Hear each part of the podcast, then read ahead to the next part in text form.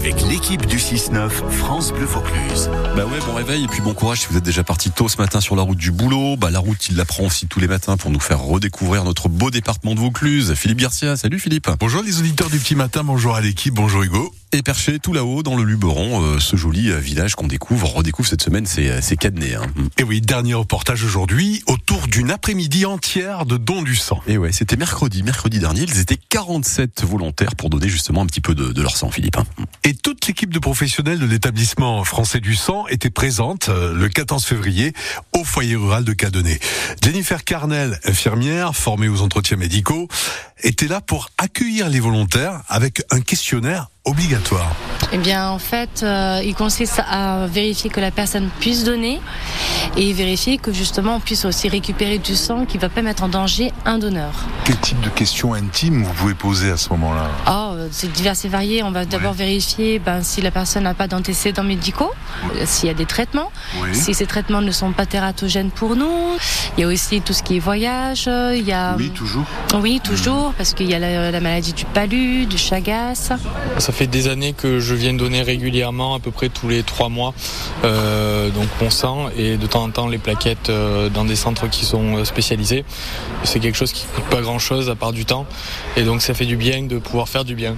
Là, c'est un moment un peu particulier qui est obligatoire. Je savais pas qu'il était obligatoire. hein. Voilà, c'est le moment de la collation, c'est pour pouvoir reprendre des forces, euh, un peu de sucre, de l'eau par rapport aux dons qu'on a fait, par rapport à tout ce qu'on a perdu dans le corps, donc pour pouvoir régénérer un peu tout ça. Qu'est-ce que vous avez choisi dans votre collation voilà, j'ai pris euh, un soda et un bout de cake. Islaine, euh, c'est la première fois que vous donnez votre sang ou vous avez l'habitude de J'ai venir l'habitude. Ouais. Je, je donne le sang chez moi, au Brésil. Vous êtes là depuis combien de temps alors Ça fait six mois. Six mois. J'aime bien et ça me fait plaisir.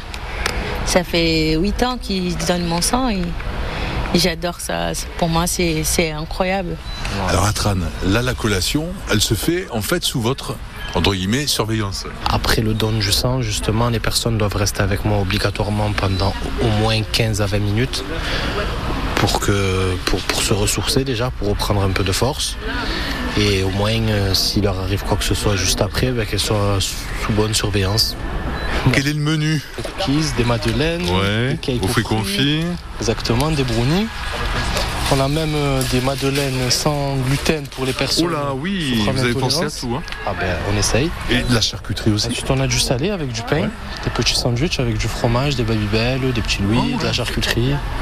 Et voilà. Mais l'essentiel, par contre, après le don, c'est pas forcément de bien manger, mais c'est de s'hydrater. Que diriez-vous pour motiver les gens qui nous écoutent à de- faire don de leur sang justement? Eh bien, tout simplement, derrière, il y a quelqu'un qui est dans le besoin. Les cancéreux, les prématurés. Beaucoup de gens parlent des accidents, mais c'est pas dans les accidents qu'on utilise le plus de sang. C'est surtout au bloc opératoire, les femmes en couche, à l'accouchement, énormément.